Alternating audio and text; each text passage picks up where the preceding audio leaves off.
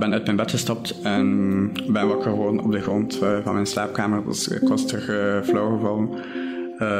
Ik probeerde dan naar de living te gaan en mijn living is misschien maar vijf meter verwijderd van mijn slaapkamer. Maar tussen mijn slaapkamer en mijn living was ik vijf keer flauw gevallen. Hoe krijg je een burn-out? Hoe ingrijpend verandert die je leven en waar ligt de weg naar herstel? Onderzoekers van de UGent peilden in samenwerking met de Morgen naar de ervaring van meer dan duizend burn-out patiënten.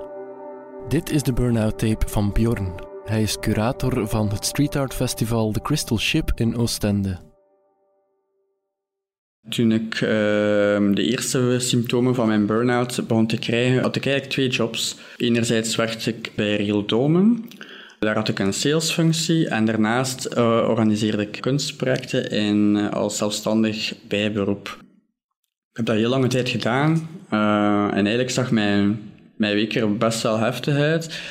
tijdens de dag werkte ik natuurlijk voor heel voor mijn sales. Als ik thuis kwam, deed ik mijn computer open en begon ik te werken aan mijn mailtjes voor ja, mijn kunstprojecten in de weekends uh, voerde ik dan die projecten uit. Dus uh, ik werkte eigenlijk zeven dagen op zeven. Echt hele lange dagen, makkelijk 15, 16 uur per dag of zo.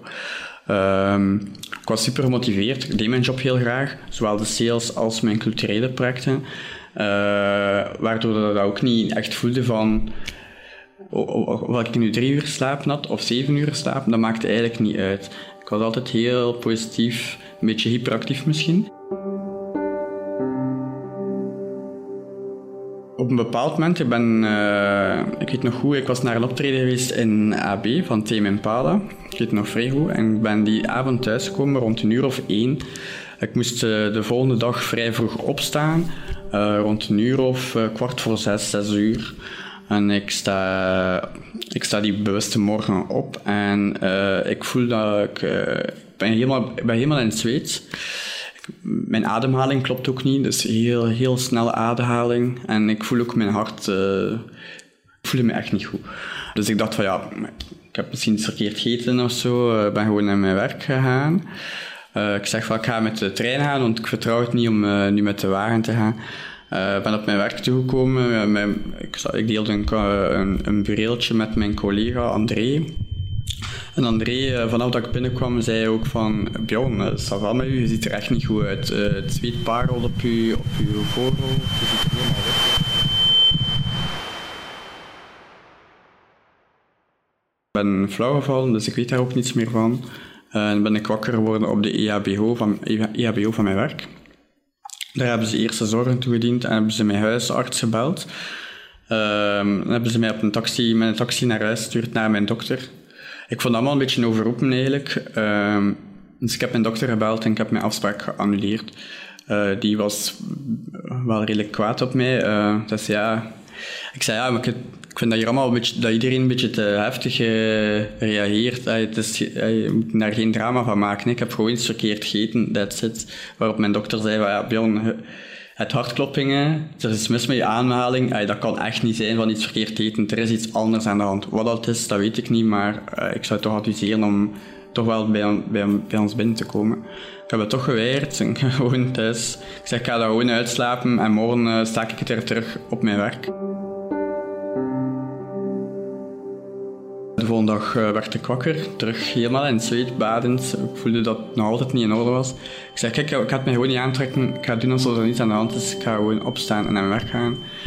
Ik ben uit mijn bed gestapt en ben wakker geworden op de grond uh, van mijn slaapkamer. Ik was terug uh, flauw gevallen.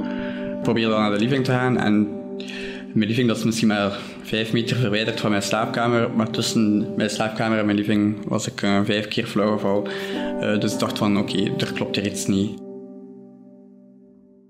Dan hebben ze mij, volledig gecheckt en eigenlijk gemerkt van dat mijn lichaam zichzelf uitschakelde 10 à 20 keer per dag. En dan hebben ze gekeken en zeiden ze, ja, ik denk dat dat komt omdat je heel veel stress hebt. Ik zei, ja, maar ik heb geen stress, ik doe mijn job graag. En zeiden ze, ja, dat maakt eigenlijk niet uit. Je moet je lichaam en zeker je geest ook een beetje rust gunnen. De dokter adviseerde mij om een van mijn jobs uh, stop te zetten en maar voor één job te gaan.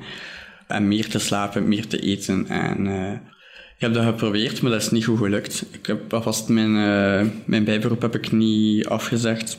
Ik ben daar gewoon blijven en werken de dokter had mij ook drie maanden thuis geschreven, drie maanden platte rust. Maar ik verveelde mij... Al na de eerste week verveelde ik mij al gigantisch.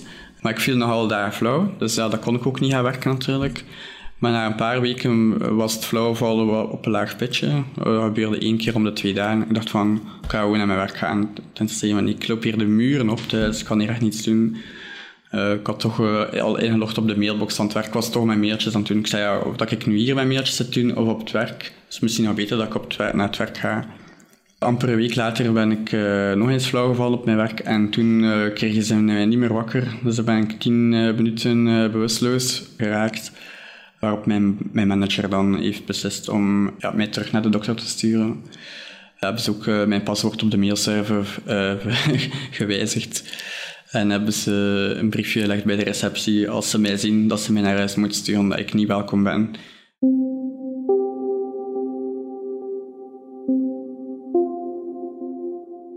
Heb ik een jaar loopbaanonderbreking genomen veel op vakantie gaan, veel met mijn vrienden afgesproken en ook een beetje nagedacht, want dat moest ik ook doen van mijn dokter, hoe dat ik mijn leven verder uh, ga organiseren, opbouwen. En iedereen zei van ja, heb nog een bijberoep in de culturele sector, zeg dat af en gewoon voor je fulltime. Ik dacht van ja, dat kan ik doen. Uh, maar ik had het gevoel dat ik een beetje geplafonneerd was in de salesjob. Uh, dus ik heb eigenlijk mijn ontslag aangeboden bij de salesjob. En ik heb dan van mijn zelfstandig bijberoep mijn fulltime gemaakt. Met succes. Sindsdien heb ik ook niet echt meer last van mijn burn-out. Ik denk dat dat ermee te maken heeft dat ik nu wel luister naar mijn lichaam. Als ik merk dat ik moe ben, dan ga ik slapen. Uh, als ik honger heb, dan ga ik eten. Terwijl ik daarvoor al die signalen die mijn lichaam naar mij stuurde, dat ik, ik negeerde die altijd. En daardoor is, heb ik waarschijnlijk eens mijn metertje te veel in het rood geweest. En uh, met, de, met de gevolgen van die natuurlijk.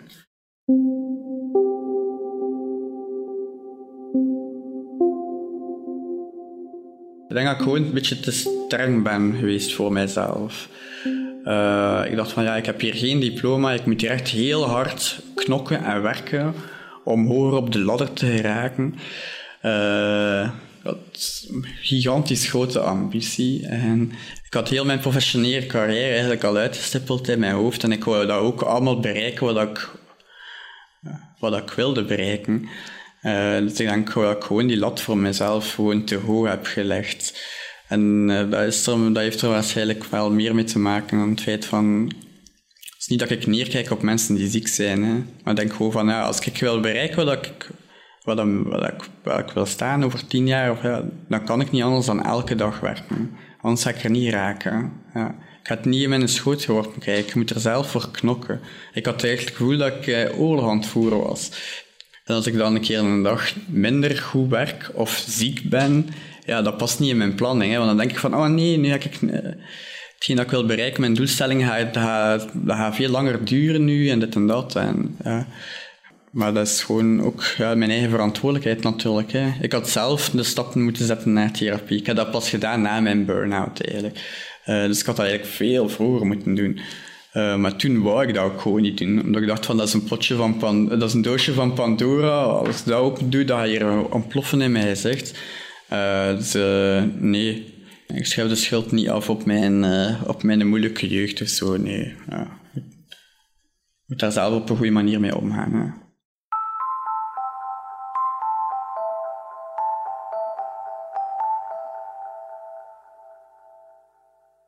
Een uitspraak dat, heel, uh, dat we allemaal misschien wel regelmatig horen is: als uw werk ook uw hobby is, dan heb je eigenlijk niet het gevoel dat je aan het werken bent, maar toch ben je aan het werken.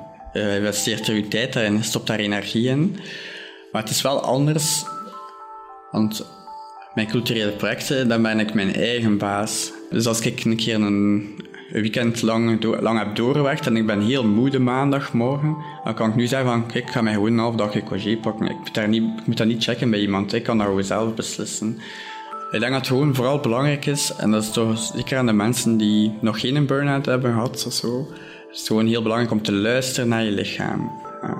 Als je lichaam zegt dat je moe bent, slaap je best. Als je lichaam zegt dat je honger hebt, dan eet je best. Je moet echt luisteren naar je lichaam. Je lichaam weet heel goed wat dat de limiet is. misschien dat je dat zelf niet goed weet, maar je lichaam weet dat wel. En die zendt signalen uit. Hè. Dus ja, ik heb ook die signalen gehad voor mijn burn-out, maar ik heb die gewoon telkens genegeerd. Uh, dus ja, ik had daar gehad, dat ik gewoon op, bevend op mijn werk toe kwam. En dacht van ja, dat is gewoon omdat ik te weinig geslapen heb. Maar ja, ik dacht van ja, dat is ook niet oké, want ik, op die manier gaat op, uh, spring je op, op, een positieve manier op met de symptomen. En die symptomen, dat zijn de signalen die je lichaam uitzendt naar jou om te zeggen kijk, het is niet oké, okay, doe er iets aan.